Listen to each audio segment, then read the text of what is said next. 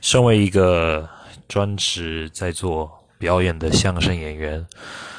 很常会遇到各式各样奇怪的名人啊。像我之前认识一个玩音乐的一位朋友，不知道有没有人知道，台湾的一个独立乐团叫做八十八颗巴乐子，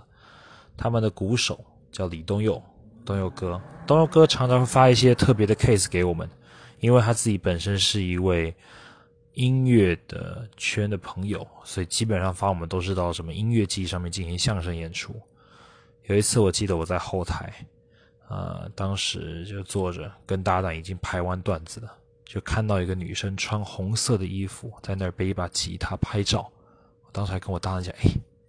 这女生很漂亮，待会儿去搭个讪。”后来网络上一查，呵，这家伙是吴问芳。太有名了。